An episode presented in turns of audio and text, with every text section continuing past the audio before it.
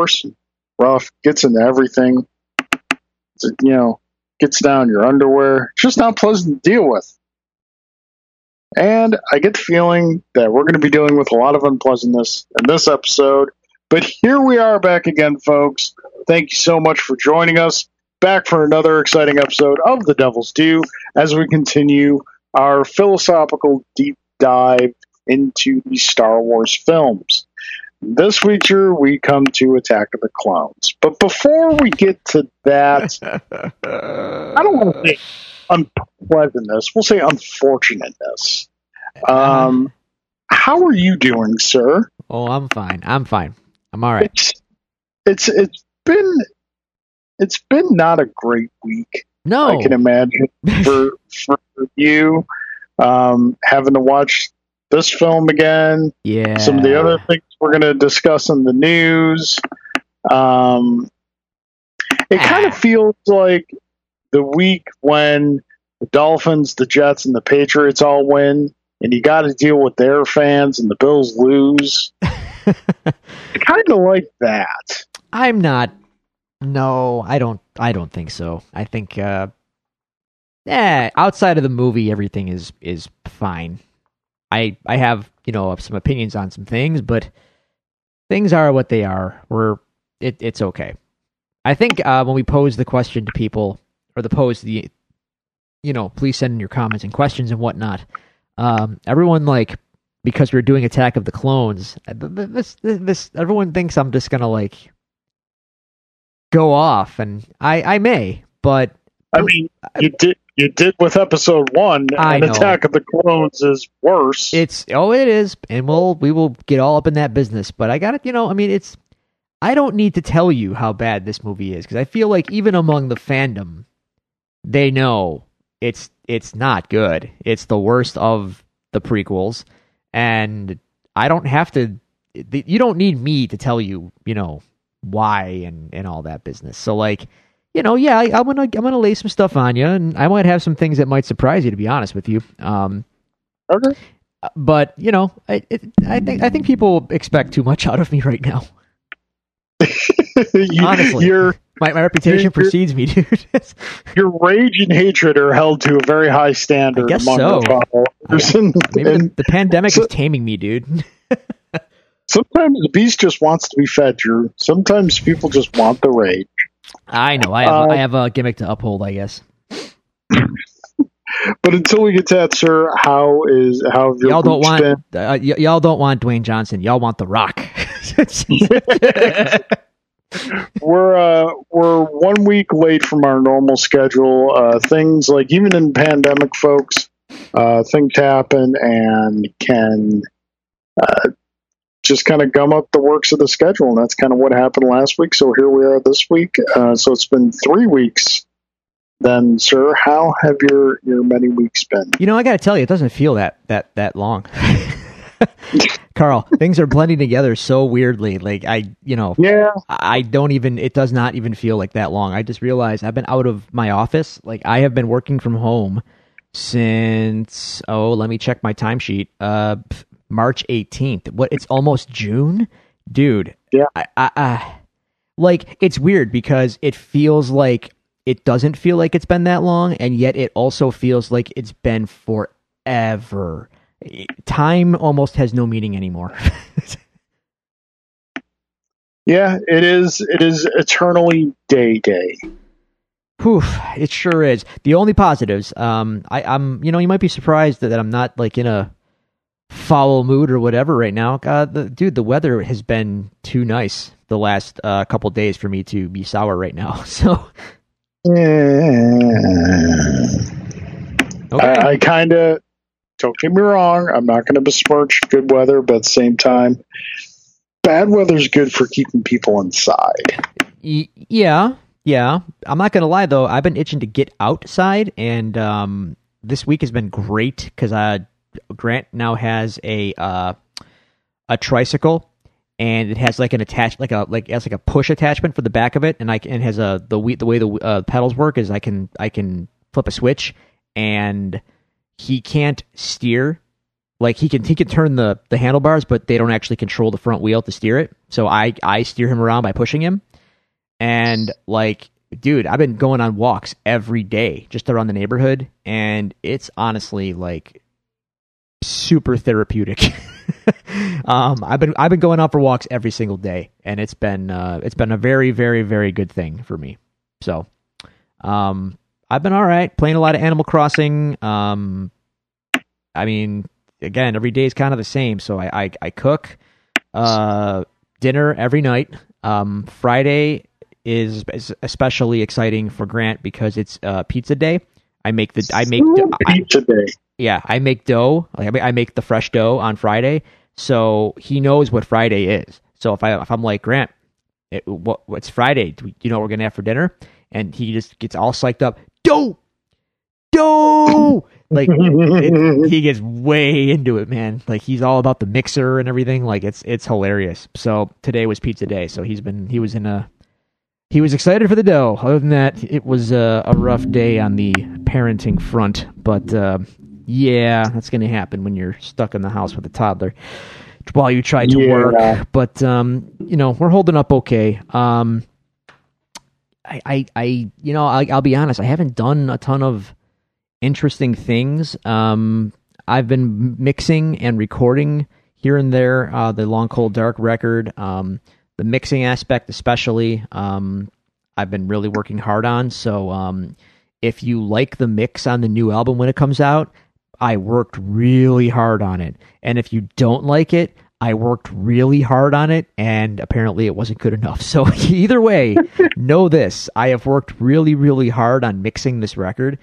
to get it to a level where i feel like it's not just good for me but just like where i think i, I would say it's good like I, I will stand behind it. Um, so I'm pretty happy with that. Um, it's not there yet, but I cracked the code this week on the drum sound. I feel like the overall drum mix on every track, and I've got it in a place now where I'm like really stoked about it. I think it sounds awesome. So hopefully, uh, when it comes out, you'll agree, or at least it'll sound good enough where I could tell you, you know, hey, it might not be, uh, you know, insert your favorite band's favorite album here, good, but it's pretty good for me in my basement. Okay, so you know, I'm I'm I'm pretty I'm pretty happy with uh, what I've accomplished so far, and um, that's I mean, uh, Animal Crossing, as I said, and I started. I don't think I brought this up a few weeks ago, even though I started a few weeks ago. Um, I finally made a decision and a financial commitment in buying the books to uh, finish Grant Morrison's The Invisibles. So I've got all four volumes of The Invisibles upstairs. I finished the first volume this week. I'm into the second volume now. And um, I remember vividly when I first read the first volume of The Invisibles many years ago, uh, 10 ish maybe years ago. I don't know. And I mean, I've been a Grant Morrison fanboy for a long time. But this was like the one work that, it, at the time I read it, it just did not click with me. And I will admit, even reading it now, the first volume, the first like 12 ish issues, I know, I, I get it's, it's very, it's weird and it's hard to kind of sink your teeth into because it's very, uh, deep and, and it doesn't give you, it expects a lot of you, I guess, as a reader.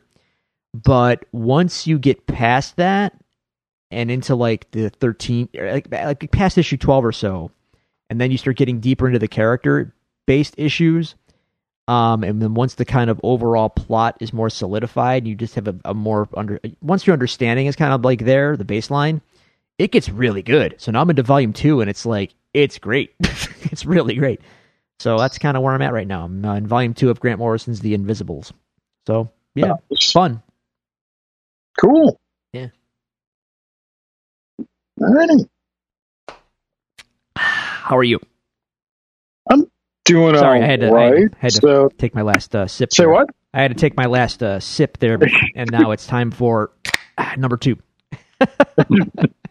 number two. Seeing as we have to talk about episode two, I'm. Uh, it's, that, that, it's, that, it's, a, it's a two for kind of evening. It's How are you? Uh, I'm doing all right. The uh, but you know, keeping keeping occupied as as you've mentioned. Um, let's see, so still playing a lot of Streets of Rage. I'm going through it on Mania mode right now. WrestleMania mode. Uh, you know, it could be, and you know how like when you're playing a, a brawler multiplayer, they increase the amount of enemies on screen to compensate for the additional players. Yes. So mania mode is they do that times two, and you only have one extra life. Mm. Now, granted, you can earn additional lives at certain score counts, but getting there is a little more difficult when you only have one additional life. There are a lot of enemies, so I think I'm on, I think I'm on the fourth stage of that, and nary have I gotten through a single stage on the first try. Mm. So that's fun. Um, let's see what else. I have gotten a couple uh, UPS deliveries of some board games because I Oh. know at some point we are going to get back to life as we remember it. Yes. I know we're we're going to get back to what we knew as our normal before this, and part of that Drew is game nights. So I decided to spend a well earned Amazon gift card and get some board games. yeah. So we've got uh, today King of Tokyo, King of Tokyo Dark Edition came. I've I've seen it- this. It is absolutely gorgeous. I thought it was basically the pictures that you see online and whatnot do not do it justice. Hmm. It's a really gorgeous game. It's a much more, uh, as the title would indicate, a darker art scheme to it. And the only thing so far that I'm not crazy about is the the character boards. You know, the, the ones you put on little stands and set up on the game table. The background of the character is white. That seems to is- fly in the face of the dark theme. Exactly. It's it is not it it's too much of a contrast Yeah. of the art style that they're going for. And the art style they're going for is pretty good. I'm actually going to send you a picture as we speak. Given that I'm in my basement, I'm not sure if it will get to you by the time we're still talking about this. Uh, but so that was King of Tokyo. The other one I got is Empires of the Void 2 by Ryan Laukat, Red Raven Games. Uh, the last game you played of his, Drew, was that game Rome. Yeah. I like Rome. Yeah. So this game is a very big, expansive game. This would be a, a if we did this on a game night, it would be the only game we played. The manual is 36 pages long, Uh, Okay. Oh my gosh. so it's got some stuff to it. Uh, do you remember Unearth? Uh, should sh- should I? Ooh, I have a Get text the- message from Carl. You get the get the four or five different dice and you roll them and you place them on a card. The, you get the different die shape faces like one's D6, one's D8, one's D4. Mm, Then you Mhm. roll them and you place them on the card that you're trying to take. Well, anyway, I got yeah. I gotta- oh, hey, look, I the picture. I see what you're saying. Yeah, Yeah. The, the white. See, the artwork is is very high contrast. You know, like dark with with Right. with a with a bright contrasting color. But yeah, that white background does it no favors. Yeah. Huh. Odd. Other than that, the game is fantastic. Yeah. Um, I got an expansion for Unearth, which adds a fifth player and some new mechanics. And then I got Clank Legacy, which is in a big honking box. And I'm looking forward to digging into all these once we get out of the, the quarantine reality we find ourselves in now. Ah, yeah. also, what happen. has found its way into my life is the Lego brick. I mean, how is it So, not in your life already, sir? in in the beginning of the quarantine, uh, we, Julie and I, kind of we're like, okay, William is obviously going to get more screen time than he normally does, given our work situation that he has to be home at the same time that we're working.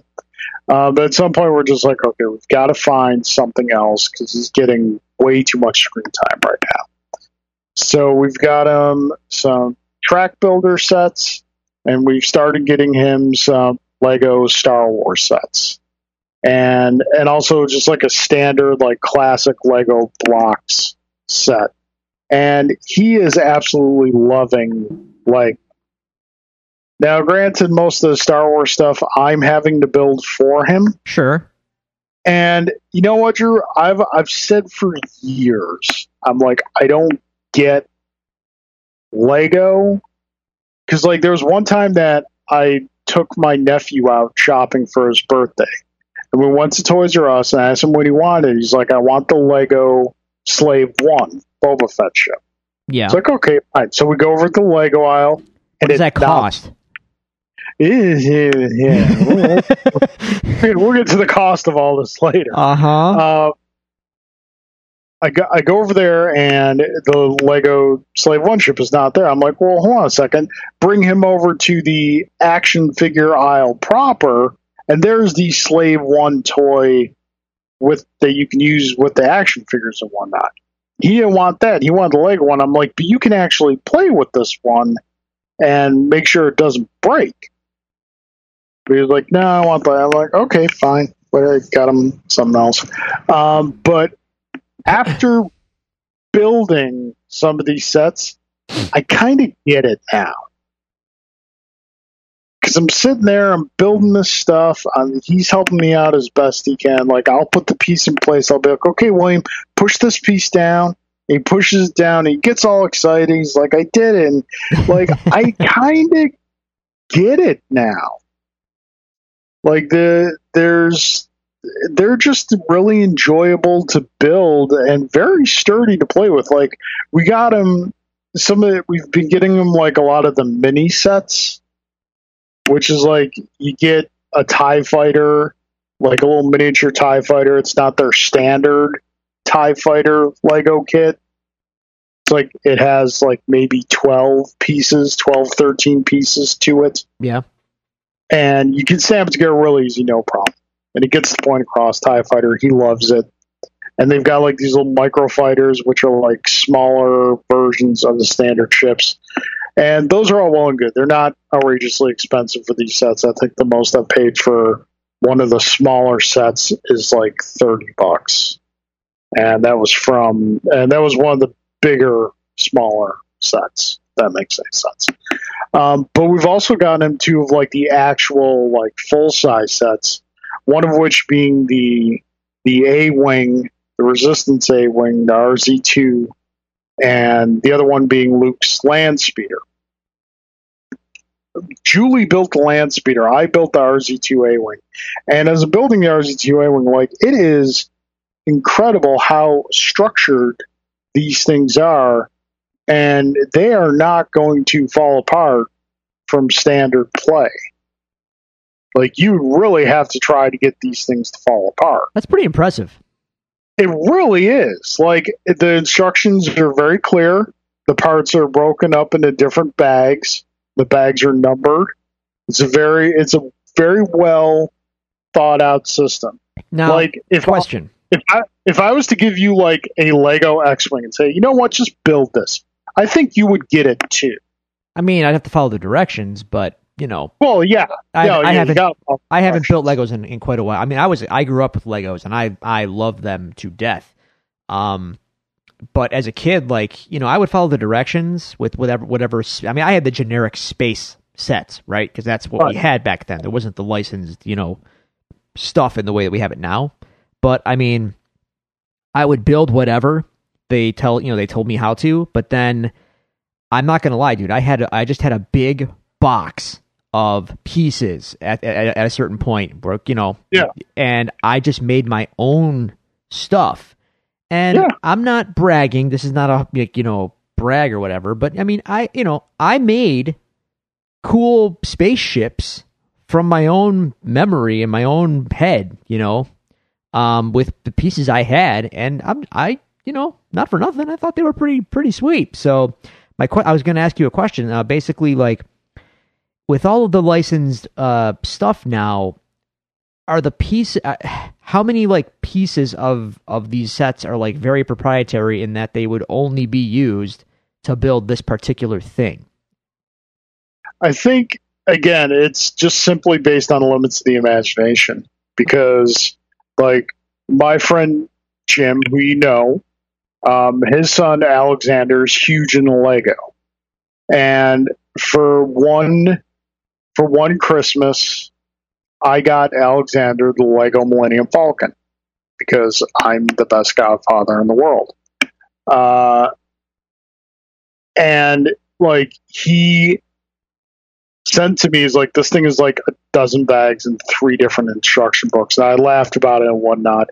But he told me like what what Alexander will do is when he gets these sets, he'll build the vehicle as it's intended, keep it as it is for some time, but then at some point he would always disassemble it and start to make different stuff with it.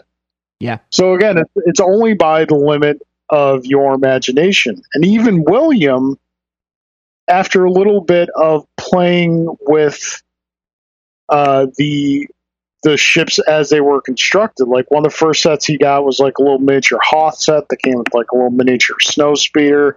That came with Wedge and a little snow stormtrooper and one of the uh, the, the satellite dish cannons.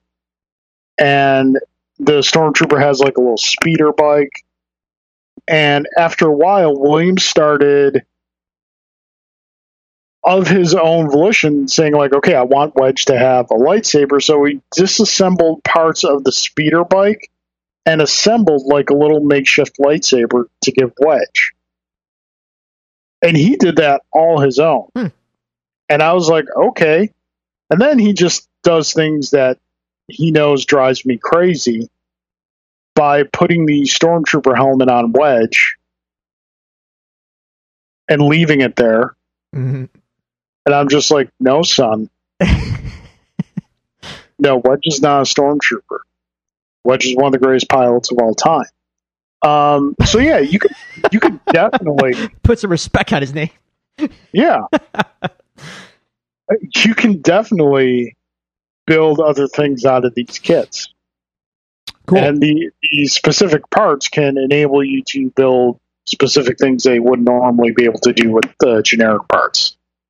All right. So now I'm like kind of I'm kind of like looking at like, well, let's see what else they got out there for Dad to build. So I don't know. We'll see. He's having fun with that. Uh, the last thing I got that I've started reading is the uh, Thrawn book. Okay. Uh, The, I figure the- not the know, original, the, the new one, right? right the the new the uh, the canon version um, of the character. It's more or less his origin story. It's written by Timothy Zahn, and I'm about five or six chapters into it so far, and that's really good so far. Um, I mean, it's Timothy Zahn's character he created. I'm sure it's going to be great. Love seeing the character in Star Wars Rebels. Um, and just like I mean, the one of the one of the few nice things about not getting weekly comics is now I have time to read other things. And so I also I finished up the Anthony Daniels book, I am C3 C3PO. yeah. It's more or less just like his accounting of filming and his experience after the films and whatnot. It was really cool. I learned some things I didn't learn before. Like apparently nobody really liked Richard Marquand, the director of Return of the Jedi. I, I had heard that. Uh, yeah. So Does Anthony Daniels also relay the fact that no one really likes Anthony Daniels? not not in so many words. okay. But I mean he's he's Anthony Daniels, man. He's C three PO. Yeah, yeah, yeah, yeah. Um, he was always telling story, also telling stories about what it was like shooting the prequels and all the green screen and whatnot, and how he and how they would need to get like a very mundane shot, like in episode three at the end when they're leaving Mustafar and C3PO's piloting the shuttle, and Obi Wan is sitting next to him. Instead of just filming Obi Wan and 3PO sitting next to each other, George wanted to do it digitally. Just splice in, just film Obi Wan and just splice in Ah. 3PO from the day before. Yeah. And Anthony Daniels is right there on set. You So, see, uh, we're gonna, interesting. we're gonna. I have notes about that particular thing in in episode two, so we'll talk about that for sure. Yeah. Also, uh, lastly, really quick, have you been? I I'm guessing no because you didn't seem too keen on him when they announced it. Mm. Have you been watching the uh, the Disney Studios Gallery series about Mandalorian? No, I have not. It's really good. It's legitimately like really interesting, and they're pacing it out nicely, breaking up. Each episode's like a half an hour each.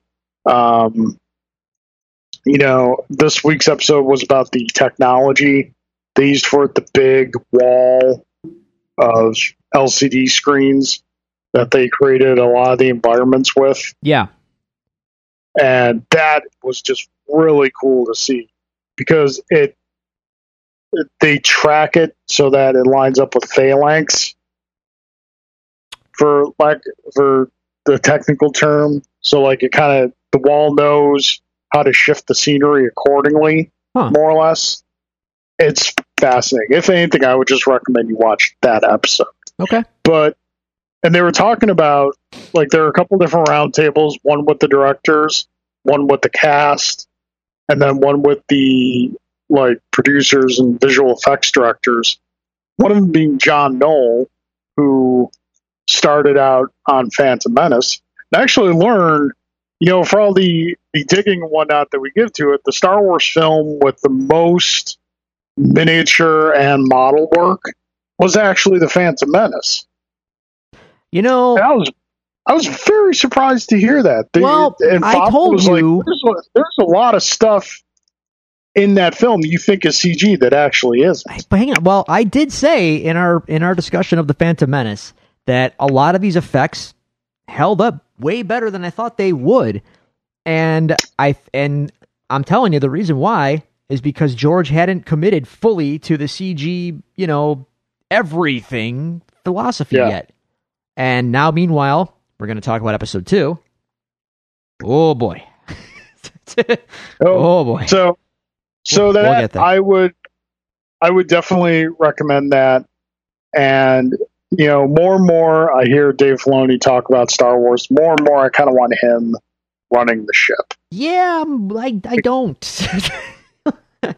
because we'll get to that, I guess. Well, or do you want to talk about it now? I don't know. There's some announcements with the Mandalorian that I could maybe el- no, we're going to talk about Mandalorian and news, but he's very much of both schools. I get that. Right. I get that. And I think, like, you know, if they announced Jon Favreau's running Star Wars ship, I'd have no problem with that whatsoever. That's my best I- case scenario. I He would be he would be my one B. Dave Filoni is my one A. So, uh, but again, we'll talk about that more. yeah, coming up shortly actually. So Yes. Uh, so that has been our weeks, dear listeners. Legos. If you like Legos, uh, if you'd like to tell us about your Legos, pizza, and board games, what more do you need out of life or this show? Uh, if you would like to tell us about your weeks, reach out to us and communicate with us in any way. Send us questions or comments to be right on the show. Uh, please do so at the following social media locations. You can find us on Twitter and follow us at Devils Due Pod. You can like our Facebook page at facebook.com slash Devils Due Pod. You can email us at the Devils Due Pod at gmail.com. Or you can find all these resources available to you at our website, the Devils Due Podcast.com. Drew, that being said, we do have some emails. Excellent.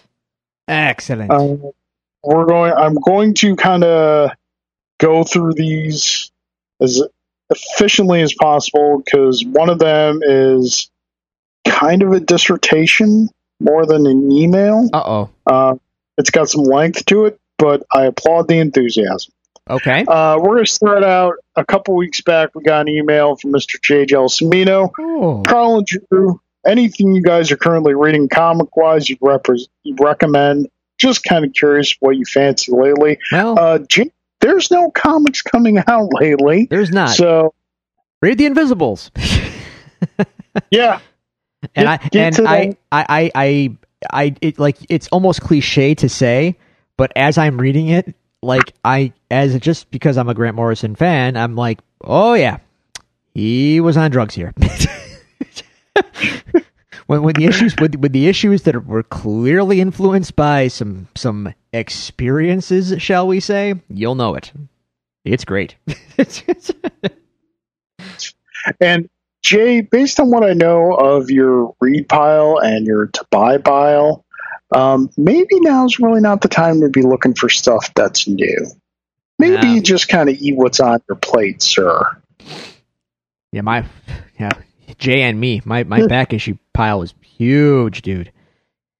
Just, just eat, just finish what's on your plate first, and then you can. There's nothing new out anyway, man. By the time you guys get done with those back issue piles, Comics might I'm- still not be back.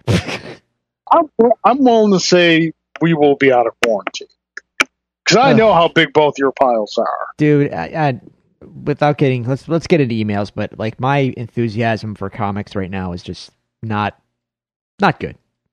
And this know. and and the pandemic isn't helping certainly, but I I really hope the industry has a plan for re replanting itself uh and getting off on a on a big, you know, important note. We'll see. Anyway, Speaking of which, Drew, yes. is there any comic book run you'd like to see as a video game? What kind of genre would it be? Ooh, that's wow, that's really wow. Um interesting question. Um give, give me, give me the Arkham Asylum video game, oh my not the one we got. Give me the Graham Morrison Arkham Asylum as a video oh my god, what did I just tell you about drugs, Carl? um wow. That's so that is a that's a crazy question. Um i feel like you could make a detective game out of out of uh like an ed brubaker series. Like um oh my god like a, like a, like a, a criminal a, video game in the criminal world either as a detective game or as a gta esque um open world e with a narrative uh crime game. I think that would be really really cool. With the ed brubaker um grit and noir you know uh voice to it. That could really be something. Masterful even. Um they I- kind of already did that. It was called L.A. Noire. Well, that's what I mean. that? Yeah, yeah, I know, I know LA Noire, but I with with Brubaker's particular um Yeah. style and and flavor, I think it would be that that could be really neat actually. Um, a invincible. Oh, okay, give me an invincible video game in the style of the of the classic arcade beat 'em ups, a la Turtles, a la Simpsons arcade. Okay. That that could be colorful and fun. Like the All right. yeah, that that that could be cool. And let me try to think. Um, anything else that would be kind of neat and off the wall, top of my head. Um, just just to stay on brand, Daredevil RPG.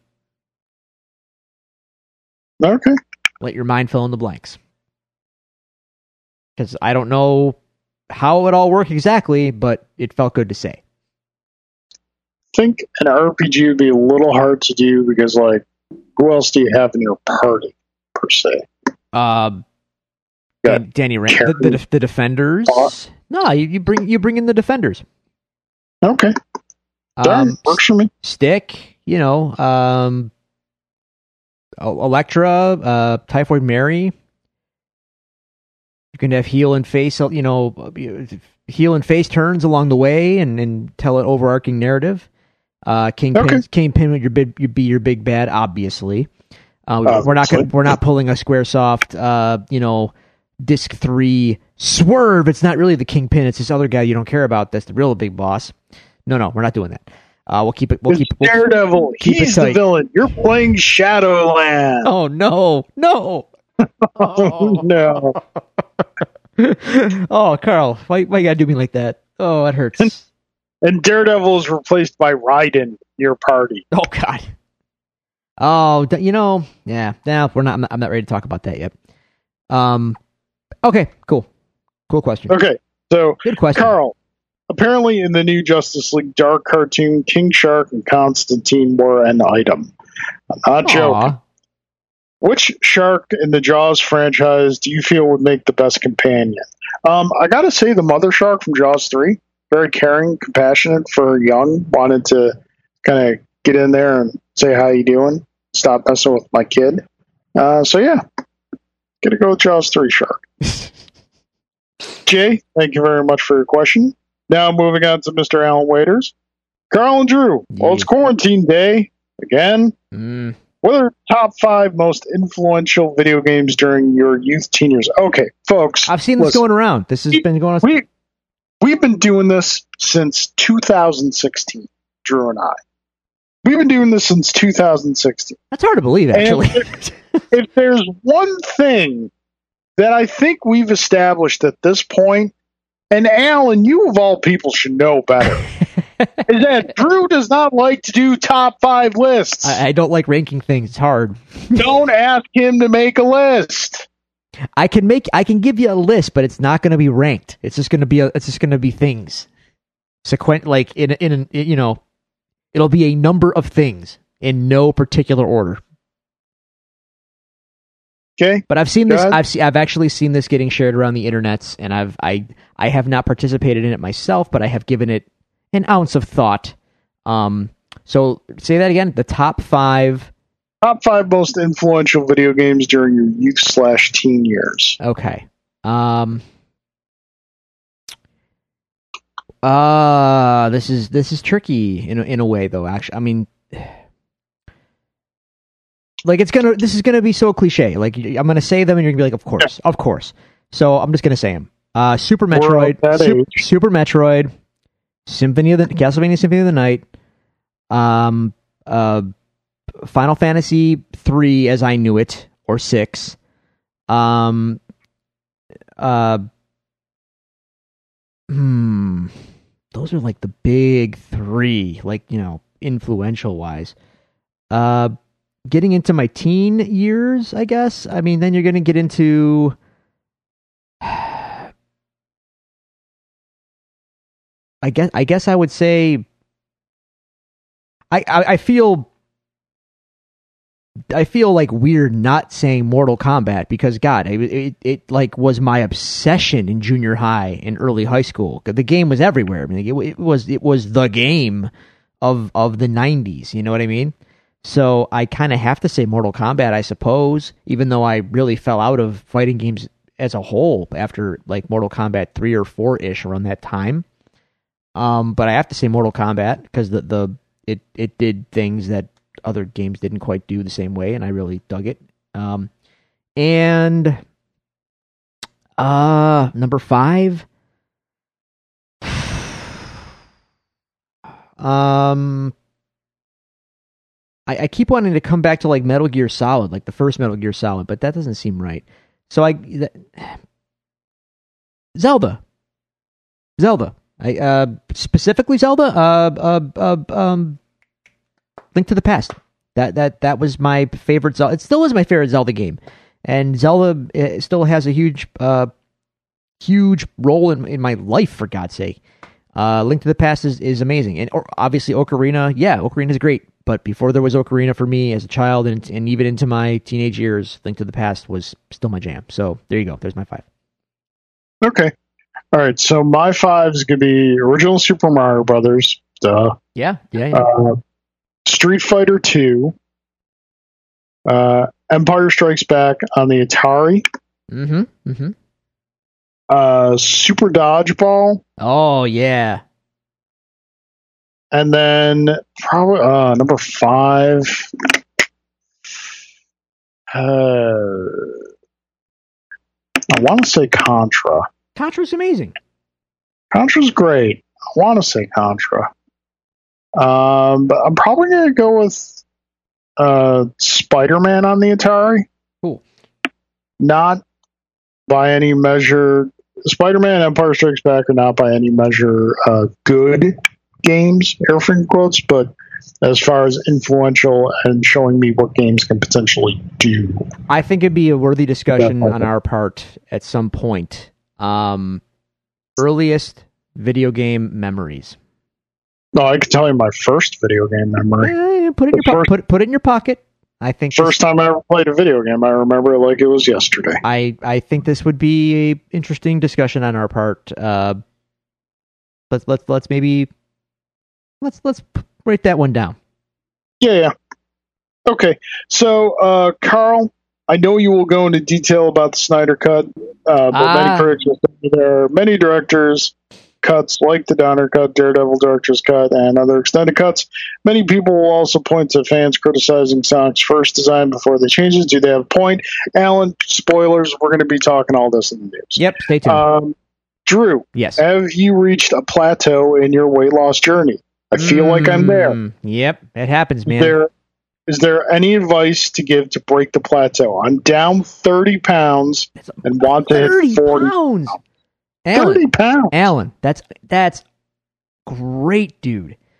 Um, I'm I'm Wants to hit 40 pounds, and then he closes with "Keep it up again, gentlemen, and remember to support MAGA. Make Alan great again." Alan. That would imply that you stopped being great at some point, which we know is not true.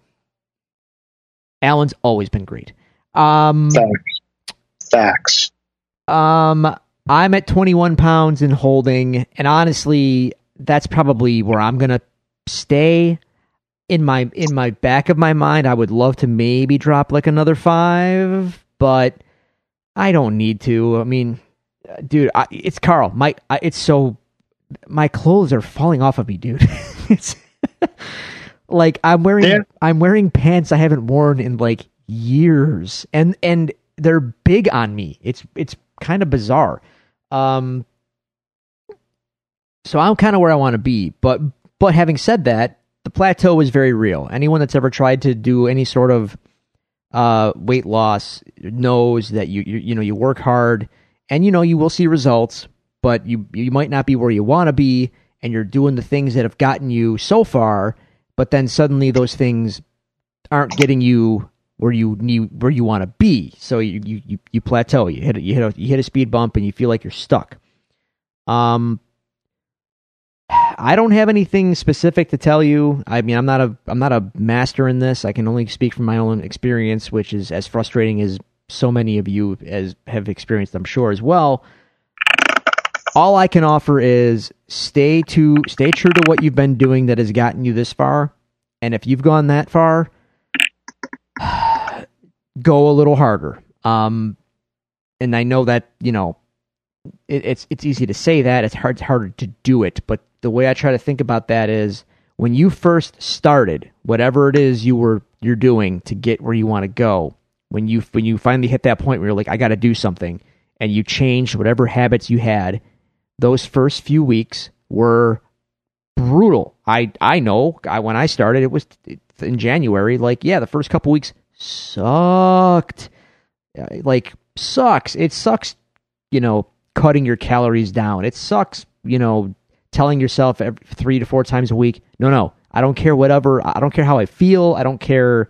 Uh, you know what day it is. I'm working out or whatever today. I ha- and and doing it. It sucks.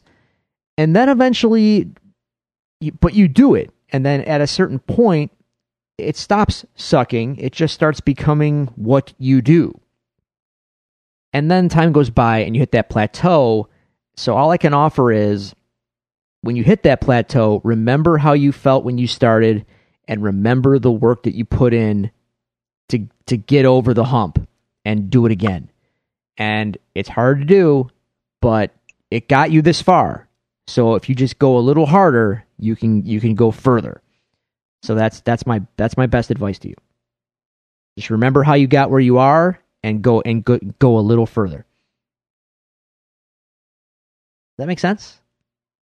My advice would be steroids, but that's just you know, remember kids, even on steroids, you still got to put the work in. they're, they're not magic. they help. They they hey, they help.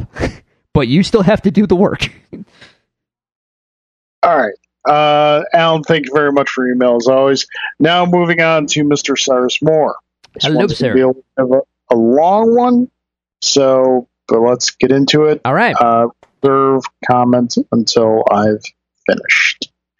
Uh, gentlemen, hope you are well. Last week during your discussion on Phantom Menace, you were looking at ideas to help fix the movie or at least make it better. Couple quick ones I had were move the trade dispute subplot and replace it with well-funded, organized terror- terrorists. Mm. Group had uh, ter- blah, sorry. Remove the trade dispute subplot and replace it with well funded and organized terrorist group that is rebelling against what they call Republic tyranny. Obviously, Palpatine is pulling the strings, and the Republic always seems two steps behind when dealing with the threat. Granted, the rebel terrorists are a mirror of the original trilogy, but it's like poetry. It rhymes. Oh, I see what he did Violent there. In episodes two and th- three, I think there needs to be a bigger emphasis on the morality of the creation of the clones. Perhaps Anakin really struggles with Jedi support of the artificial creation of human beings and the complete disregard of their lives. Anyway, it's just a couple ideas. There's probably a hundred more that we could we could be here for days. There's actually something positive about the prequels I want to talk about really quickly prequels do something that the new trilogy doesn't do at all, and the original trilogy did, but not much of. They world build. Instead of in episode seven, the Republic was somehow was created after episode six. The First Order came from somewhere, and our protagonist is someone. The prequels take the time to set up the world and motivations behind the characters. Sure, some of it is boring, but it's also real. The world is absolutely the war. There would be there would absolutely be trade disputes in galactic trade. It reminds me of when George R. R. Martin mentions at the end of Lord of the Rings books, where it reads Aragorn became king and ruled for a hundred years. Martin wonders what was his tax policy. Okay, yeah, I was kind of that paragraph kind of threw me there because I was like, you know, Martin didn't write the Lord of the Rings. So, no, but let me read that again. It reminds me of when George R. R. Martin mentions that at the end of the Lord of the Rings books, where it reads Aragorn became king and ruled for a hundred years, Martin wonders what was his tax policy. I've rambled on long enough. You two take care, and I'll catch you next time. All right. Uh, that's a good point regarding the world the world building um, or lack thereof in, in the sequel trilogy versus the prequel trilogy, and that's a valid point. Um, but at the end of the day, execution matters. I still have to Yeah. be able to enjoy the movie, as it were, and George made sure that I didn't. So, um, but that is a good point. I, I, I will not disagree with that. Actually, that's that's a good point. Okay. All right. That does it for our email questions. Appreciate it as always, everyone, for participating in the show. Moving on to our news. So we've got three things I think are going to take a lot of conversation time with us. Um, and then there's one thing that bears mentioning, but because of the scope of the other three things, I just I kind of want to gloss over it and I don't want to make it seem like I'm being insensitive to any gender or Uh-oh. sexual orientation. Uh oh. Uh, but it's just we've got bigger things to talk about, and Drew doesn't watch these shows, so we're not going to spend a ton of time. Okay. Uh, plus, Uh, we're 50 minutes into the show, and we still want to talk about Attack of the Clones at some point. Right, right. So, well, these episodes are longer. We've Then again- Do we want to talk about Attack of the Clones at some Yeah, yeah. We're, we're just going to keep pushing it off. Um, let's talk about the holiday special. Um, I'd rather. okay, so I'd rather.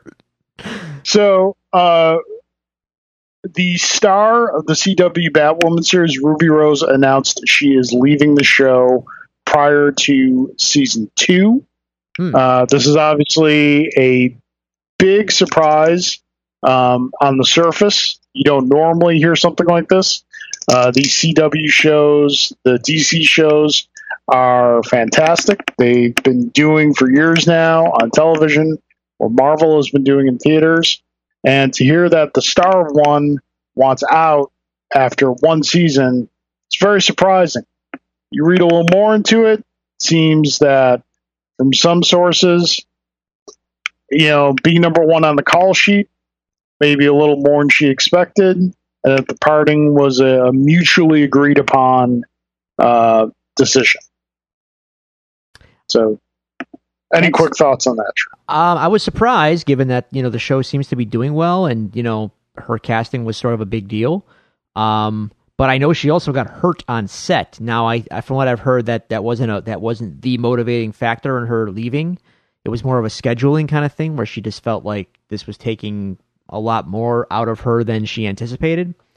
Um, you know, hey, look, it's her decision, and if it's too much for her to handle, then hey, have a nice day. You know, like life is Yeah. life. Life is short, folks. And if you're not, if you're, if you're doing something that you don't want to do, and you don't have to, don't do it. That I, that's Yeah. all I can really offer. You know, um, I'm not. I, I'm not. I'm in no place to judge anybody involved in the situation. If if she felt like she just it, it was more than she could handle, then for her own sake, do do do what you got to do. Right. And obviously, uh, when she was originally cast, there was a lot of blowback because of her decision. Uh, I believe some of it from the LGBT community Oh, saying some like every every community is going to have people that you kind of wish weren't there. yeah. As as as geek fandom, we know this all well, and are going to talk about it momentarily. Yeah. Um, but you know, possibly some of that could have been a contributing factor. I know, That's a little. I obviously, don't know. How, how many? Uh, never mind. I, I, I'm, I'm, in, Yeah. I'm. It's not my place to say necessarily, and for that particular community, I can't speak for anyone involved. But, but I just, Derek and I. uh, I don't know. Like, So yeah. yeah, Regardless. it is what it is. If if it makes if it So- if it does her be- if it does her well to no longer be involved, then good for her. Like, do it. Do what you got to do in life to make yourself happy. Right. So moving on to our next bit of news. Um, as you know, Drew and I are fans of fighting games. I would argue me a little more so. These days, yes. I think that's fair to say, yeah. Um, and guest characters in fighting games have become a time honored tradition, uh, whether it be uh, characters from uh, other properties that the company producing the fighting game owns, i.e., the you know Marvel versus Capcom series or the Soul Calibur series, things like that. Uh, the I can safely say the Mortal Kombat series has taken the guest character thing to a whole new level um, of who they've brought in, especially over the past three games. But Drew, an argument could be made that they've reached the zenith, the apex of the mountain, that no higher goal can be achieved because Drew, coming to Mortal Kombat 11, it's the future of law enforcement The future is now, Carl. part man, part machine, all cop, RoboCop has been announced as a guest character in Mortal Kombat 11. And Drew, not only is RoboCop going to be in Mortal Kombat 11, but RoboCop, voiced by RoboCop himself, Peter Weller. Yeah, that's wow. You know, I don't. I, again, I I I said Mortal Kombat is one of my, you know, formative gaming experiences. I still have a, a love for that lore and the original lore that is, and th- th- those those original games. They have a huge place in my heart, man. And like, RoboCop in that is just it's insane to me. It's just wild. Um, I saw that I saw that uh, reveal trailer and wow, and Peter Weller doing it. What a time to be alive! You know, I'll be honest. if he's if he's on board to do that, then get on this movie before the man leaves this plane to voice RoboCop in the new movie, please, please, pretty please. Yeah. And not only is it his voice, but they released a gameplay trailer yesterday, and they've got the the X-ray moves Yeah, in Mortal Kombat now. And when they do the X-ray moves on RoboCop, you see his face behind the shield. Oh wow! So, it, so it's And it's, Peter Weller's it's face. Peter Weller. That's Yep. awesome. Ah, it's so cool. My only Yeah. uh, my only like And- hiccup and he- with the guest brought- character thing. He brought Ed with him. Oh God, did he? He's got Ed 09 with him. Did you watch the trailer? I watched like the initial trailer, and I think he shot a guy uh, in the crotch, and I was like, "Yep, this is okay. They're doing it right." Um, my only, I only have one hang up with the licensed uh, uh, guest character thing, and that is that like, if the contract expires, that no longer become, you know, like that part of the game can get extracted or no longer is able to be released and stuff like that. So it does get a little.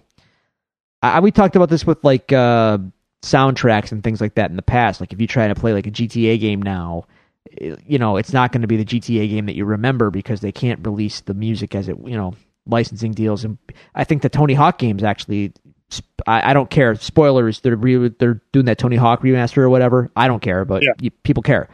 Um, they can't use all the music that you remember from that game because of licensing issues and all that. So that's kind of a bummer. That and that does kind of gum up the works a little bit with this Mortal Kombat stuff. But man, RoboCop in a Mortal Kombat game, like, sure, sure, He uses, he uses the Cobra gun. He uses the, the data spike. I have to say, um, I did see like he's got like twelve different skins in the game, like different costumes or out- out- outfits or whatever. Carl, not one of them, not one, is of the new movie redesign. just, just so, just so you know this. In, in- Is one of them the jetpack? That I Mortal Kombat that I don't know, but not one of the of the head skins that I saw was of the of the black armor suit from the new RoboCop movie that that no one remembers except for me because me and Jay went to see it in the theater. Rightfully so. Okay, so We weren't we weren't mad, just disappointed. Yeah, yeah. So that's that's great news. Uh, moving on, and you know it's kind of funny, Drew. We we live in this time where um, surprises in pop culture and media are very few and far between. And the opportunity to truly surprise an audience seems harder and harder to do nowadays, just because we know so much stuff going into something, whether it be through trailers, news stories, what have you. Which is part of what made the first season of The Mandalorian so great, is that they made the decision to hold back all the product of the child so that it would not be spoiled. And when that child shows up on the screen, you are truly surprised. Yes. And a lot of what happens in that first season, I've just got done rewatching it again. It's so good. And I really, really want a coffee table book of the production stills that they show at the end of each episode. Um, but because we didn't, we got two trailers, and that was pretty much it. And the trailers showed basically very little of what the actual story was. And that is part of what made the first season so great. And I think they're kind of forgetting that lesson this time around with season two. Because we are finding out so much about Mandalorian season two going into it. I don't I don't understand. I think it's one of two things. One, I think it's because of like union rules and whatnot that these actors have to show up on a cast sheet for something that gets filed or something. So it all comes out eventually, and they just decide to make an official announcement. If that's that, okay, fine. It's you got to abide by union laws and whatnot. Uh, the other thing is like they think they need to sell the show, which I don't understand. If you have the buy-in to this show that you have with season one, with as little information as you have, why do you think you need to sell more and give away more in preparation of season two? And what I'm referring to is we've learned that uh, I believe the actor's name is Temuera Morrison, Yes, sir. who played Jango Fett in episode two and played the clones, Uh huh. is going is going to be in uh, Mandalorian season two. Right. Most likely as Boba Fett. We know that Boba well, Fett is hold coming back. Well, yeah, let, uh, we're, we're, Hold we're on. So we we have all but confirmed that Rosario Dawson is playing Ahsoka Tano. Um, it has been officially confirmed that Katee Sackhoff is playing Bo Katan, which is still awesome because that's the character she voiced in the series. I'm I'm all we're about. getting more uh, we're getting more Katee Sackhoff. I'm all again. I'm I am 100 percent Team Katee Sackhoff. And now we're learning that Timothy Olyphant is in it, and he's going to be wearing the Boba Fett armor. So yeah, there's there's a lot there's a lot there's a lot of information with what you just put out there. And I, there's too much. there is too much, and uh, so okay, like you said, we didn't know a lot about the Mandalorian going in, and that kind of made the show itself that much better watching it. Um, because it revealed itself to us, and like it just was like, wow, this I did not expect any of this in a way, you know, like why not do that again? I don't. I, I I'm with you. I'm with you. Where I don't. Uh, why why are you showing your hand this early? Now, here's the thing. There's two ways to look at that. If they're showing their hand this early with that much information, what aren't they showing us? What aren't they telling us that's going to potentially blow our minds, right? I mean, that's is that a valid question? Fair. That is fair, yes. However, there is another effect that this information can have. And I'm going to throw this at you. And this is, I could be just old man yells at cloud. Fair enough.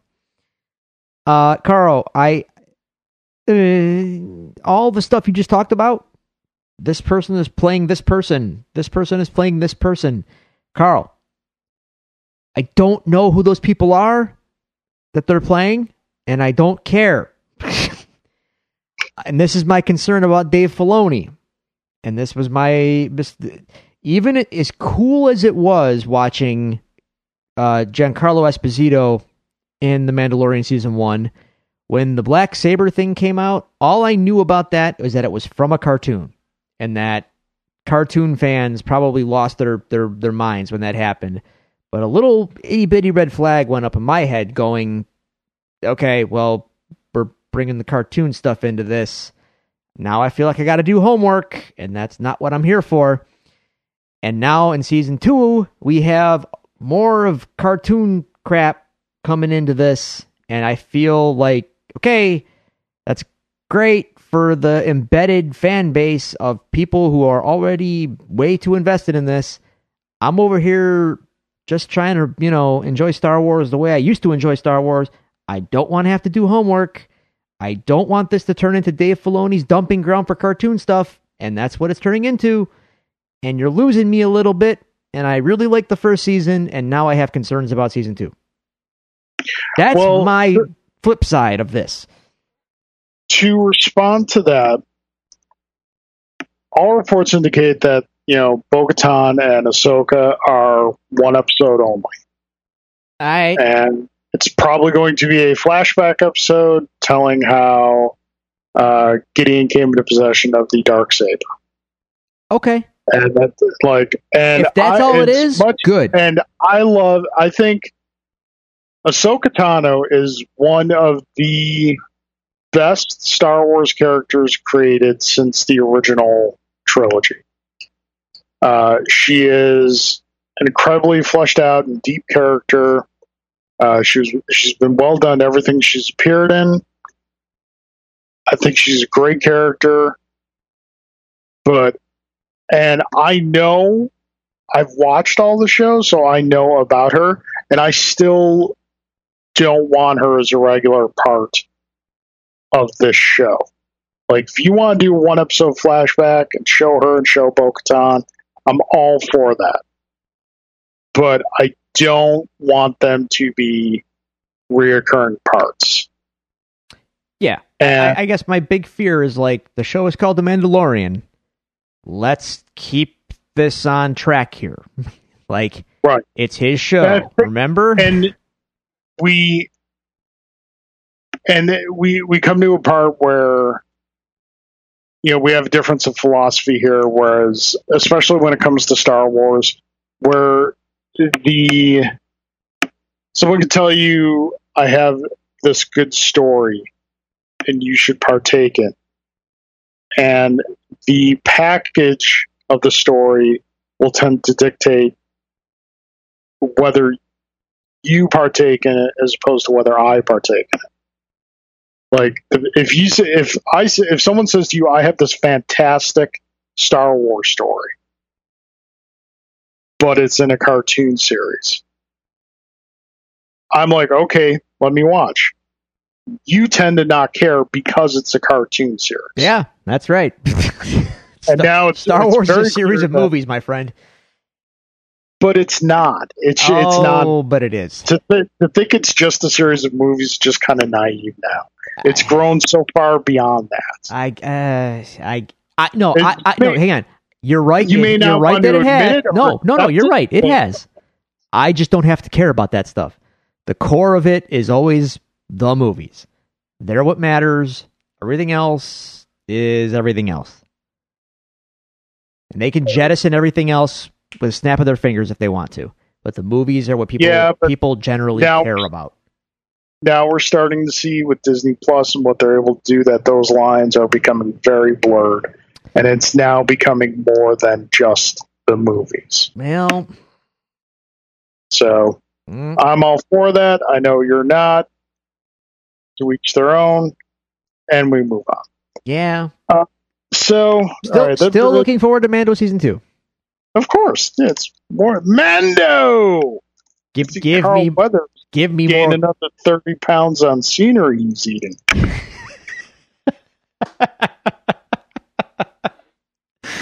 Oh, you know what? He's earned it. Let Carl Weathers eat the scenery. Let that know, man. Let the man chew it. Let him do it. Um, Savor it, Carl. Okay. Yeah. So that brings us to our main event news story of the week. Oh, I have less to say about this than you think. So it was announced this week that in 2021, the Zack Snyder edit of Justice League will be premiering on HBO Max. Uh, rumors are that it's going to be a three to four part series broken up. Uh, the original Snyder cut was rumored to be about four hours. Uh, Warner Brothers is going to be spending about twenty to thirty million dollars to finish this thing. Oh God! Imagine, imagine a world where you spend thirty million dollars on a movie that already flopped. I don't think you can necessarily What call is it. that? What? What? Hollywood, Holly, oh, Hollywood, baby, Hollywood. Oh my God, I don't get it. Whatever. Hey, I'm sure all the hashtag release the Snyder Cut fanboys out there are. They're they're ha- they're celebrating in the streets right now if they could, which they can't. But whatever. Although, then again, they're probably storming state capitals as well. So you know, yeah, they're they're they're prob- they probably are celebrating in the streets because they're largely the same people. Um, good for them. Good for Zack Snyder and his vision and all that business. Uh, look, I don't really care. Uh, but again, the Snyder cut implies that he was unceremoniously removed from the film and yada yada. And I don't know if that's really the case. Uh, there's a lot that went into how the movie ended up the way it ended up. Um, tragedy is involved. I, I, I don't know. It's it's you're never gonna know who did what to who, when, and why, right? Like that's that information is never gonna get revealed. Right. All I'm saying is, like, if it costs another thirty million dollars, the Snyder cut, like we said before, didn't exist. There was footage, yes. There was what he shot, but it was incomplete. It wasn't the full picture. There were no effects, no music. Scenes are missing, yada yada. Like the list goes on. So what you are going to get is whatever they're going to finish off is going to be Zack Snyder's vision, but like it doesn't invalidate the fact that what the Snyder cut or whatever existed before. No, it didn't really. It, whatever, it doesn't matter. Yeah, thirty million dollars. That's a John Wick movie. Yeah, like that's I- I a don't know. whole nother movie budget. Yeah, I, I I don't and and for and for for what to sell your streaming service? Like, do, I I got to be honest with you, Carl. Are there th- this is their big ace in the hole for this streaming service? Like, are there that many people that morbidly curious for the Snyder cut? Like, were are there that many people out there with their pitchforks and everything ready that demand to see the grim, dark, miserable murderverse version of the Justice League that Warner Brothers felt it necessary to do this? Uh, like, is this going to make them that much money, that much more money to get butts and seats or subscriptions or whatever to the to this this deceptively named uh, uh streaming service? I don't know. I don't know. I don't know. It's just weird to me. It's weird to me, and I think you're rewarding people for bad behavior. I think you're giving you're giving bad people a bone, and I don't think those people deserve that bone. So that's that's my kind of take on the whole thing. So I've thought about this a lot. There's two ways I'm pro- there's two angles I'm looking at this from. One angle is this. On this show we have always touted the importance of the artist vision, Yes, true, true, true, true. influence on the product. So for based on all reports, and again, like you said, the hundred percent truth is never going to be able to be known. That's fine. Based on all the reports we have, Snyder left the project because his daughter committed suicide. No, but no right-minded individual who is, especially anyone who's ever been a parent, would be able to conceive of continuing work of any kind under those circumstances. So he stepped away to be with his family. It's the right thing to do. Warner Brothers decided to finish it with Joss Whedon. Okay, fine. This opportunity now presents itself. There's a new streaming service coming out. AT&T wants to promote it properly, and they got to fight with the 800 pound elephant in the room and the two 400 pound elephants in the room Disney Plus, Netflix, and Amazon Prime. So they've got to have big guns firing right out the gate. And Friends is great. I like Friends. Friends a lot of people like Friends. Friend, Friends is not that big gun. I'm not going to get a streaming service for Friends. You know why? You're not. because I can get I can get basic cable and which is cheaper and turn on any channel at any given time. And if I'm not watching an episode of Friends, I'll be watching an episode of Seinfeld. If I'm not watching an episode of Seinfeld, I'll be watching an episode of Simpsons. I'm not gonna lie, Carl. And if I, I wait a, I hear you, but you're under you're underestimating those Friends people. if I, if I wait a half an hour, I'm sure I'll get an episode of Friends. So, okay. So the opportunity for him to come back, finish what he started as an artist, to put his vision on the screen, I'm all for. That's great. If you get to come back to this thing after this unspeakable tragedy of your life and finish what you started, fine, great. I am not a fan of Zack Snyder's interpretation of these characters. I feel he lacks a basic grasp of the core of these characters. That's that's that's And putting it lightly. everything everything that he does spins out from that. That he doesn't understand the basic core of the characters. But again, as we've said numerous times, these characters through different years have been handled by different artists and different writer in the books. We don't always agree or like what an artist or writer is doing, so we just choose not to consume that product. You and I went and saw Justice League in theaters, Yep. and we said, for as bad as what, it has moments where you kind of like, if you just turned into this a little more, if you just done this a little more, this could have been a whole different thing. but we don't know So- who did those moments. But Right. we, but I No, could I I, could guess that they weren't Zack Snyder.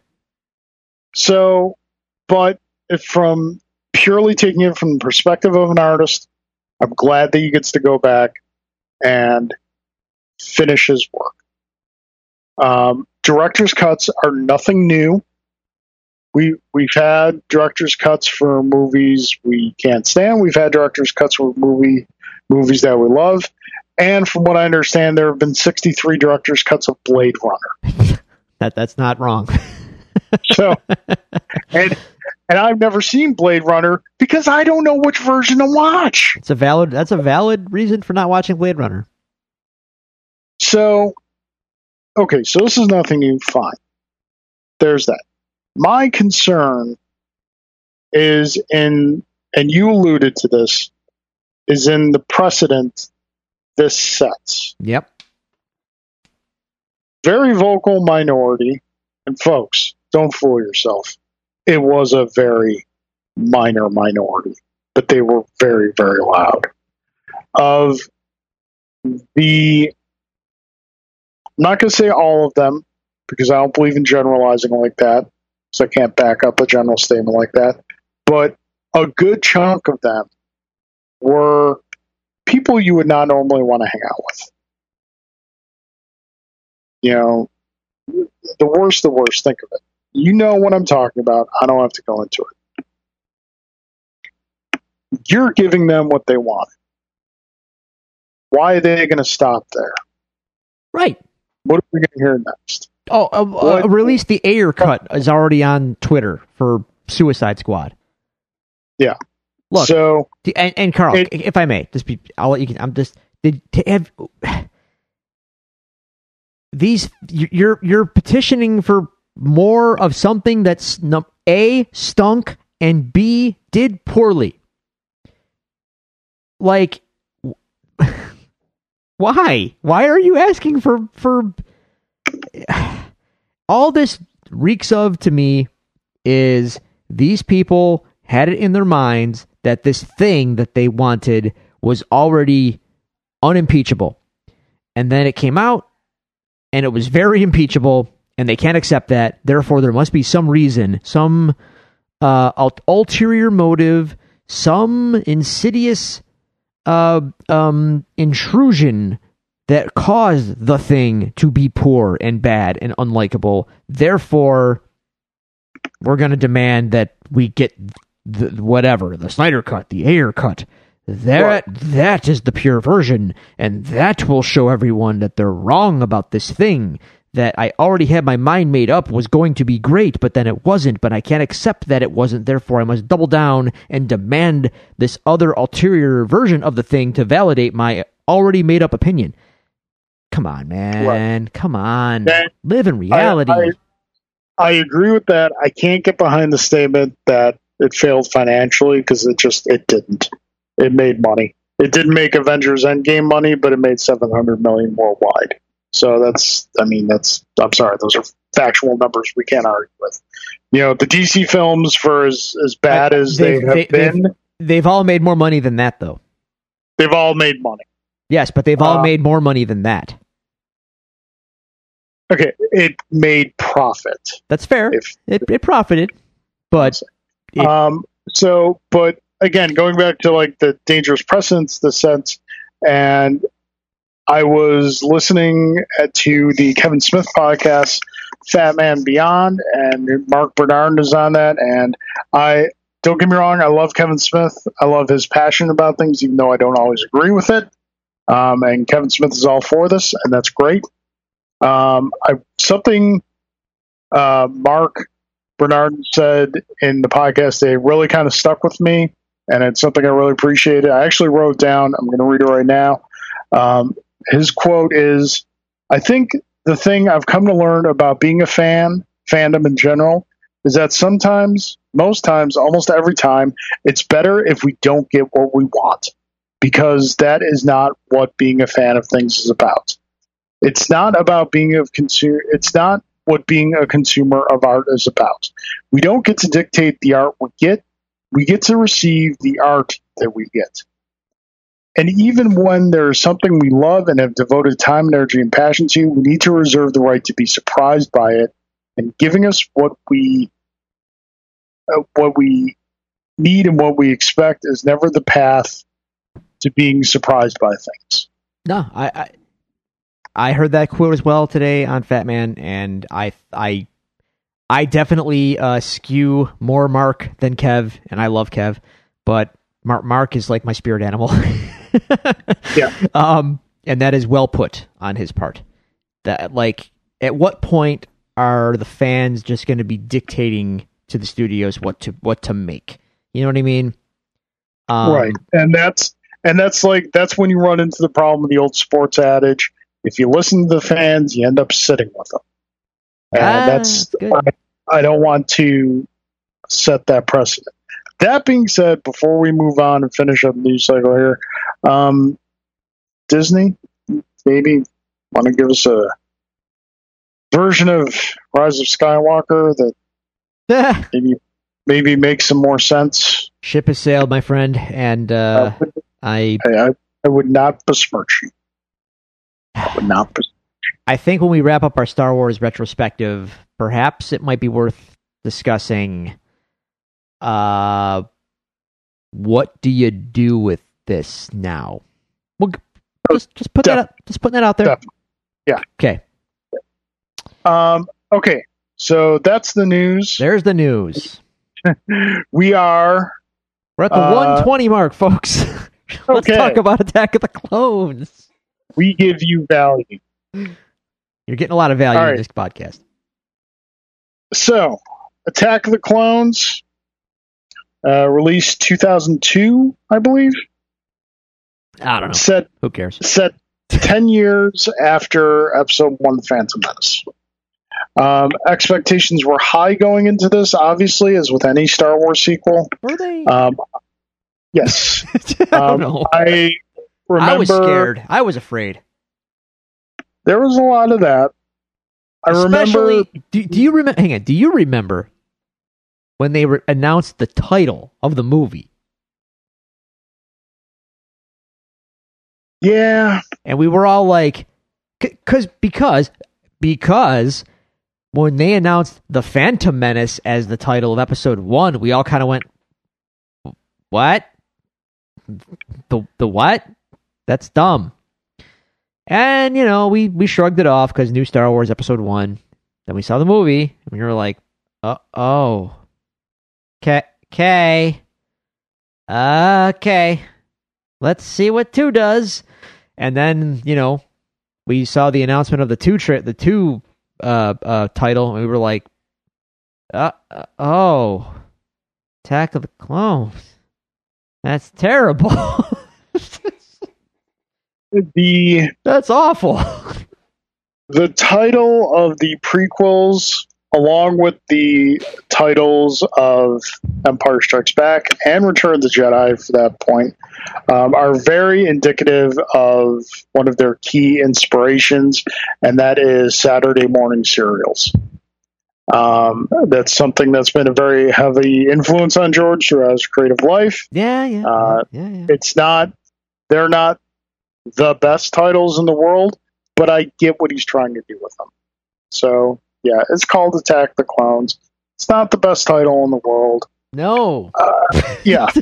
no, it's not. Um, but if you just look at like if you say if you look at I know this is near impossible to do. If you separate the title from the film, if yes. you just look at the title as a title and you put Attack of the Clones next to Empire Strikes Back. They they have the same feel to them. They have the same uh, dramatic intent structure to them. Yeah. But Empire just sounds cooler. Okay. Put it this way Uh, we know what the Empire is. Therefore, we know that it is striking back. We we know what clones are, Drew. Believe me, I was a Spider-Man fan in the '90s. I know what clones are, Drew. in, in, in the Star Wars context, though, we don't. So it was kind of like, oh, who are the clones? Why are they attacking? What? It's clunky. I don't have a frame of reference outside of a line of dialogue from episode four. Like, what? So Again, in pair in in in, in my, c- coming back to what I said about episode one and a lot of the exposition we got in that film. What's happening? Why? Who are these people? Trade disputes? By who? For what? What's going on? No one's telling me. who are the clones? At least they tell us what the clones are. But up to up to the title reveal, we had no no context at all. Okay, go on, go go go. remember remember when I was pitching the idea of doing these episodes to you, and I said I didn't want the prequel episodes to be just crapping I know. I know, I know, I know, I know, I know. I, and because that's going to be like everything else that's on the internet about the prequels. I've got I have my notes. I will and again I will post those notes on our Facebook page. Though my episode 1 notes got some got some traction on our Facebook page by the way, and I thank you all for that. they they did, and I will not lie and say I didn't chuckle while reading them Okay. myself. Um, I don't know that my two So, notes are okay. as good, but but I have notes. so so I remember hearing that this one would be set ten years after the original, and I was just like, wait, what? Yeah. Yeah. And I think this is, and we discussed this in last episode with episode one. They should have started here. They really should have. This should this should have been episode one. Like it's just it's too far removed. It, it's It's got connected nothing to do with the three, Yeah, right, right, right. but there's no connections to episode one. When you look at the original trilogy, Star Wars is self a self-contained story. Yes, slight little cliffhanger at the end to maybe infl- infer a sequel, but it's ultimately self-contained. There's let me Uh, tell you what. There the, But what well, We're gonna no, talk I was ab- gonna say is we're by the time you get to Empire, it's still close enough to Star Wars that you know you still know who these characters are. Granted, they've gone through some changes in their dynamic and whatnot, but you still know who the characters are. In Episode Two, we have to get to know Anakin all over again. yeah, yeah. And and Obi-Wan for that matter. Like Right. And and Amidala for that matter. Pat like she's not the queen anymore and she I mean none of to be fair, none of these people had characterizations that of worth anything outside of their physical description in the first movie. Now we have to get to know them all over again. It just seems like a giant waste of time. And here's where I might surprise you, Carl. Um, it didn't have to be that way because there is stuff in this movie that I I heard and saw and was kind of like, oh, they could have done that better. They they should have steered into that more. Um, there is connective tissue in one and two, but it's not with any of our principal characters that we care about or are supposed to care about. It's all ancillary and with background characters and things that we that we don't see or really care about. Um, Example. Ex- Well, the biggest example, I don't want to just go through the plot and the notes and all that because it's going to get. Yeah. I'll, I'll post the notes. Trust me, and the notes are basically in order of the film, so you'll you, you'll be fine. Um, my my, I guess one of the things that um stuck out to me. Um, I really should have pointed out in my notes what was good and what was bad. Even even though the bad would outweigh the good. Uh, I just for, for just for the discussion's sake. Okay, Dooku, Count Dooku, right? Right. Count Dooku, to be fair, is an interesting character. He, I'm, I can't believe I'm saying that, but he is an interesting character. Okay, Well, you got Christopher Lee. Christopher Lee automatically brings gravitas to the role. Now, here's the thing. Here's my notes. Um, Dooku is interesting. He's a liar who tells Obi Wan the truth, not the entire truth, but enough of the truth. And that's in- that is interesting because Obi Wan doesn't want to believe him about the true nature of the Sith infiltrating the Senate and whatnot. Obi Wan can't believe that. Like it's it's it. He, he can't fathom that that would be the case. But Dooku's not lying to him. He's telling him the truth. That's an interesting angle. Um, and on top of that, Dooku relays that he was Qui Gon's master. That's interest. That that is kind of interesting. Okay, let's maybe elaborate on that. Maybe we get some intro, some some dirt on Qui Gon. Maybe we kind of pull that back into Obi Wan's story in some capacity. Maybe we get some, you know, maybe Obi Wan learns some kind of lesson in that his mastering Qui Gon learned something from Dooku, and then Dooku maybe clarifies the lesson back to Obi Wan. Something like that. There is something there that is that is mentioned and glossed over and forgotten completely uh, by these prequels. But that's an example of something. It's like, oh, okay, hang on, wait, there might be something cool here. Nope, it's gone. Because as we see in, we're going to talk about three when we next episode. But man, they get rid of Dooku real quick, don't they? Yeah, I mean, I agree with everything you're saying. Dooku is a really interesting character. He's he's a good character. I'll go so far as to say. Um, the the problem I feel in introducing a strong villain in these films that is not Palpatine is that you you're ultimately still trying to tell the story of Anakin's fall to the dark side. And whereas those kind of secondary villain characters can be used in that respect, unfortunately, they amount to be little more than needed punching bags for the heroes. In the films, anyway. That's yeah, that's what they turn into, and that's a shame. Shouldn't be that way. Like, I I said it in the first movie. Darth Maul deserved better. like, you're going to introduce this guy. People clearly were into him, and then oh, he's gone. Oh, okay, bye. Like, come on, man. It's okay to set up these guys as something and and not dispatch them with total just shrug of the shoulders like especially with Dooku because th- there clearly was meat on those bones and here he is and then he's gone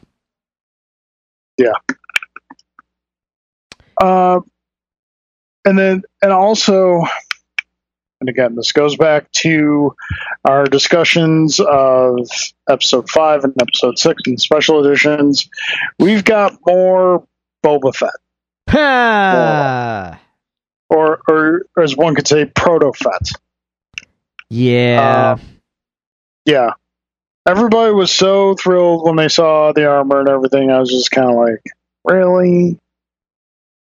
But that being said, to know that you know he's essentially what stormtroopers originally were, that's kind of dumb no it's not that's stupid Give me eh. a reason why it's stupid. Be- it's just another example of everybody knows everybody. We talk about this all the time. We have this vast universe. And of course, all the clone troopers were based on the dad of Boba Fett. Of course they are. Couldn't just be some guy. Couldn't just be, you know, some super buff dude that the Kamino people who are super mysterious happen to, you know, know about or whatever. No, no, it's this guy that has connective tissue to a guy we know. Oh, okay. And then this guy also happens, oh, he has a strange request. He wants an unaltered clone for himself as his son. That Of co- of course he does, because you know, otherwise, how would Boba Fett come to be? Right? There's no character reason that we're given why he would want such a thing. like it's just a thing that has to happen. So George wrote it down like, hmm, Jango Fett should have an unaltered clone that's Boba Fett. And that way Boba Fett can be in the movies and in the new movie. Oh my god. Like I'm I'm sure that's as much thought as went into this. It's just it just makes everything feel smaller. Makes everything feel smaller and dumber. It, it doesn't need to be eh eh eh. I digress. That's why. Well, first off, I doubt very much you digress, but because we're still early We're still going. We're still going. Um, smaller, yes. Dumber, not necessarily, because I think it, when you do this, you alleviate yourself from a lot of having to flush out who, if you don't make it this character, if you make it just like a random character, and and again, I agree with you. There's too much interconnection in these films. I totally agree with you. But if you just make it like some random character that the the Kaminoans are using to cl- create these clones from, then you got to go in and flesh out who this character No, you is. You're taking time away from your main story. No, you don't. No, you don't. It doesn't Well, matter. I They're will- cannon fodder. It doesn't matter who I- they are. Drew, I will counter this to you right now. If they had done that, you you personally would say that not letting us know who this person is is stupid. They're just clones. They're just bodies to throw at a situation. They're as disposable as the droid army.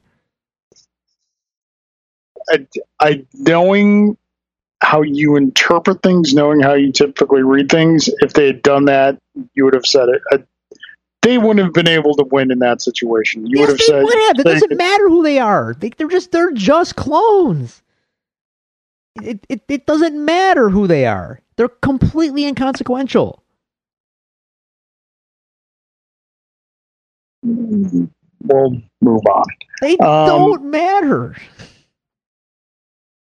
So, you know, we've got Jango Fett. We start to really see in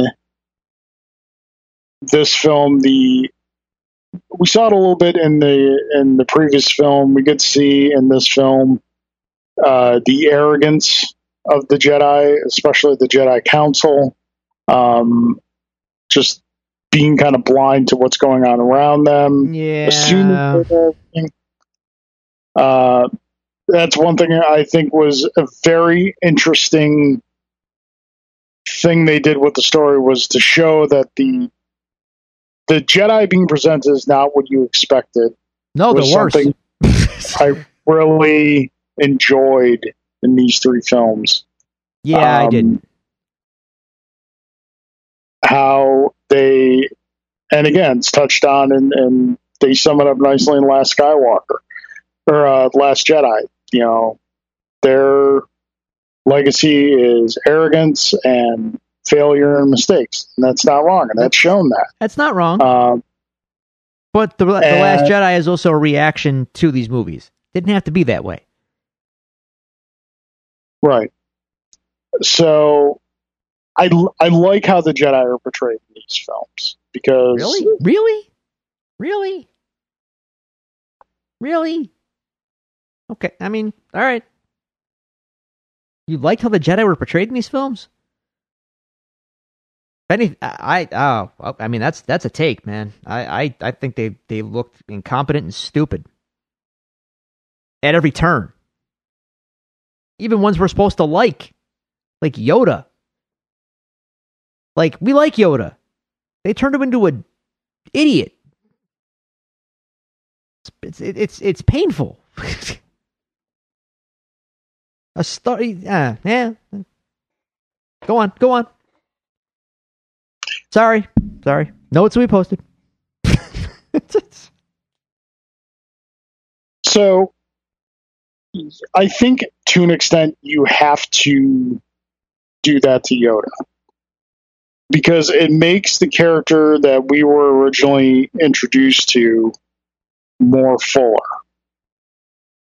In episode in Empire Strikes Back, you know, he makes the line as you mentioned we did that episode, you know, my own counsel I keep in who is to be trained.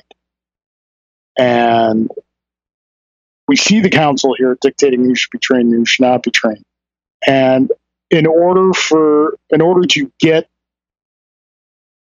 I think George was smart enough to know in order to make the Yoda that we have in episode five and six believable, we have to see where he's come as a character.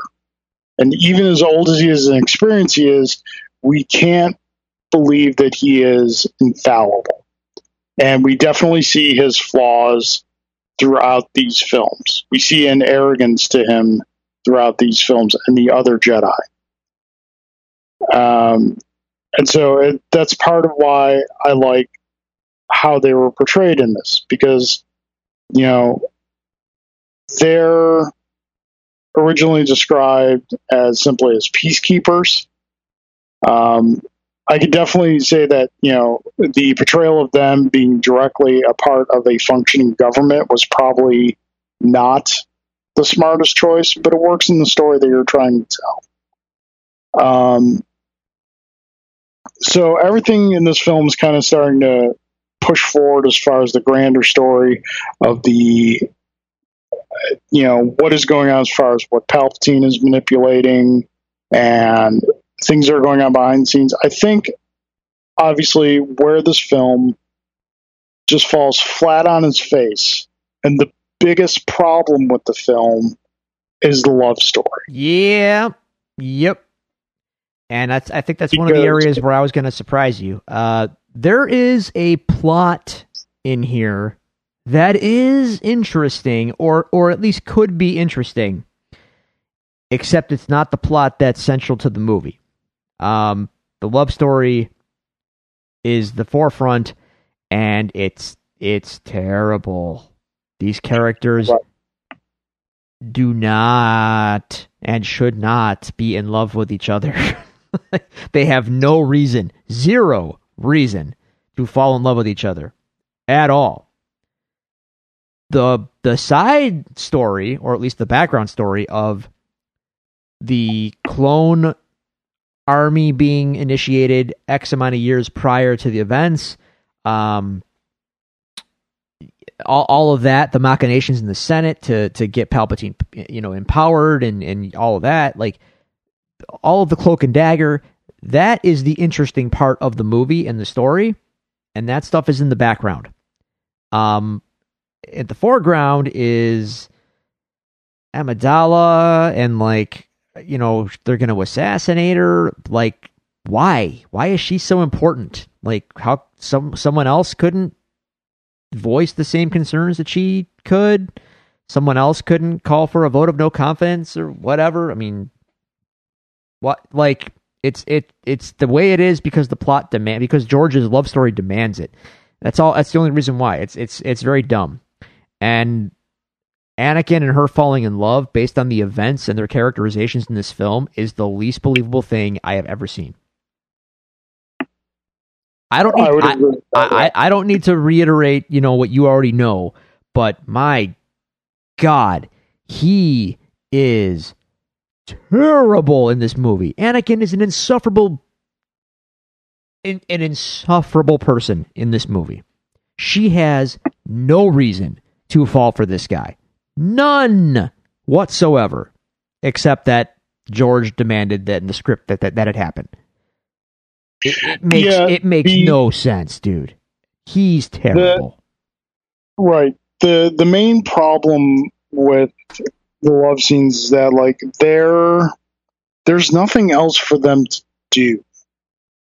No, like, they don't do just, anything. They hide out on on Naboo, doing nothing for like the. That's the uh, oh man. The other I made a note of this as well. There's too many plots in this movie. Like there, there's the whole assassination thing, and then they have to go hide out on Naboo, and then they're doing that, and then out of nowhere, it's like, oh wait, we have to go to Tatooine. Like, wait, what are you doing over here now? Slow down, bro. like this movie has way too much going on, and yet nothing, and yet nothing really going on. Like it's. Am I wrong in that? Like th- that whole Tatooine diversion for his mom was like completely. Un- that's like a whole. That could be a whole other movie. Honest to God, that diver- that there. If we're starting to put it this way, if we do like we said, and we started the the prequel trilogy here rather than episode one, then your your first episode you can do about Anakin guarding Padme in whatever context you want to tell that first story. Episode two, you can center on his mother's, him and his mother reuniting and her dying. That's like that's a big deal, and they just like get into it as a side story, like in like you know at the hour and a half mark of this film. Like whoa, S- slow down, pump the brakes. How many locations and things can we take in here? There's a it, it it's very overstuffed. No, I I, don't disagree. Um, I think, and again, we, in the last episode, we kind of you know put forward the question: How would you fix these films if you had to keep the basic structure intact? I think with this, again, you have to give them something to do during Anakin and Padme, something to do during those scenes. You know, that's not just really creepy stalker dialogue. Yeah. Yeah. Yeah. So I think what you do is you have Jango going after Padme. And so that you that enables you like Obi-Wan can still investigate the separatists, which brings him to Dooku, and that still all plays out the same. But then you still have these scenes. If you have Jango going after Padme and Anakin having to protect her, you have events that can facilitate a romance like that. Sure. You sure. have that peril that can often facilitate that kind of relationship, and it alleviates you from just minutes in a room with just these two talking, which is this this film among any other of the Star Wars films shows that while he is a good storyteller, he is not a very good director. Because just the, the talent that he has in those scenes between Natalie Portman and Hayden Christensen, and that is what they are turning in as a performance. It's like, uh, what are you doing here? I, I did make notes that yeah, you're, you're exactly right. These performances are terrible. However, in these terrible performances, there is a common denominator. Um, in scenes of of Obi Wan and, and Anakin, and of Padme and Anakin, uh, two of those people might be able to act, but only one of them is is showing it, and it's not the one that we're supposed to care about. in in either case, uh, Hayden Christensen might be a good actor, but he sure doesn't show it in these movies at all. You you and Well- Ewan McGregor, bless his heart, does a, a a pretty masterful job with what he's given to make it decent. I, I, I- and I'm co- that this is a compliment. I'm I am complimenting these movies. He's given nothing, and he manages to evoke some level of like, yeah, I like that. I like that guy. Thumbs up, Obi Wan. Padme, like you know, say what you want about Natalie Portman or whatever, but like you know, she's she's alongside this guy in this scene, and she's got garbage dialogue, and yet when she talks, it's like, all right, now you know, it's it's not great, but she's putting it, she's putting in a performance, and I'm I'm picking it up. Meanwhile, man, I don't know what George told Hayden Christensen to do on set, but this dude is a black hole. He is he is a black hole of charisma and of talent in this in this movie. Okay, mind you, he might be a perfectly talented actor and other stuff, but my God, Everyone else was given crap to work with, and they managed to, you know, give me something. This dude only inspires my ire. he only draws my ire. so, there.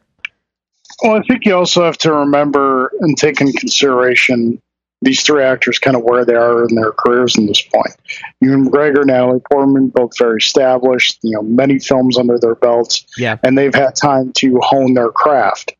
Um, Hayden Christensen, this is only, I think, is only second or third film, Ooh. maybe, and so he may have not felt like either he doesn't necessarily, I'm sure he's smart enough to know that he's not being able to give his interpretation of the performance or just is in a position where he doesn't want to rock the boat and make a potentially make a bad name for himself in Hollywood so that he doesn't get hired. Was it you who Uh, told me that that he tried to do more and and George kept talking him back? It, it wasn't me, but it doesn't surprise me. Mm. because again, I've seen him in other things, and he's fantastic. Um, so that definitely would not surprise me at all. Um, so I think I'm hoping anyway. One thing we can agree on is the uh, the climactic battle in this on on Geonosis once the clones show up. Uh, yeah. uh, I could tell by your tone right now we're not going to agree on it. Um, I thought it was pretty awesome. It's really just like it's, it's a Star Wars battle that we haven't seen yet to this point. Like we've seen concepts of what ground warfare is like in this universe and Empire Strikes Back. This is that like ratchet up to a thousand. So tell me why it's bad. It, it it's it's a video game cutscene between two factions I don't care about. Uh, it's just stuff happening. Okay. I, I don't know So- why. I don't know why it's happening, but it is, and it's just it's a, it's a PlayStation Two game. Um, I have no investment in it. I have no stake in it, so I don't care about it. So I just I can't muster up much of much of uh, an emotion for it. George couldn't pay for one stormtrooper costume. That took me out of it too, by the way. They're all computer generated. And it shows. like, it's not even subtle. I know there's nobody standing there. They're all fake. All of them. The one scene where Padme falls out of the ship and she rolls down the sandhill or whatever, and then, like, a clone trooper runs up to her and you can see the footprints being made digitally after the foot the digital dude oh dude, just watch you'll see it it's it's it will break your brain because you can see like how fake it is it's it's so bad it's just so bad it's so so bad it's just so stupid i don't know i don't know and like uh, ah, I don't know. It's just bad. I just I can't like it's just all bad. I have no stake. I don't know what's going on or why. You're you're using the clone troopers as like your they're now they're the good guy army, but like come on, man. I saw the original trilogy. They're the bad guys. You're trying to like pull a fast one on me or like, oh no, this is how it kind of started. And it's like, yeah, but you know what? My brain knows that they're the bad guys and this is weird. This is just a weird it's it's just it's just narratively strange to me to see this. Um there's no emotional heft to that last act. It's just stuff happening. They want me to tell you, you know, they, they they want me to think that there's emotional heft to it, but it's, it's hinged on, on the love story, which again is you know flat. And then narratively speaking, I still don't understand who the Trade Federation is, what their motive. Like it just all of this is very murky. Separatists and and yada yada and and the bug people now. Like who are the bug people? It's a good thing they're bug people, so our Jedi heroes can murder them in mass, and we don't have to care about it too much. Because if they were humans, it would be a little weird, right? That bothered me a little bit. Um, yeah, I don't know. I don't know. It's it's just all so bad. maybe eh, if any of the character moments landed, maybe I could I could feel something more about this, but like it just all is so nebulous to me. It's just stuff happening. There's no I just don't have a reason to care about any of it. It's just events on screen. And and I'm supposed to like watch it and have an opinion. I, I don't know. I, I don't. It's just it's just stuff. Computerized stuff. These effects do not hold up whatsoever. Like at all. Episode one has stuff that holds up. This one, no. No, no, no. It does not. I don't know.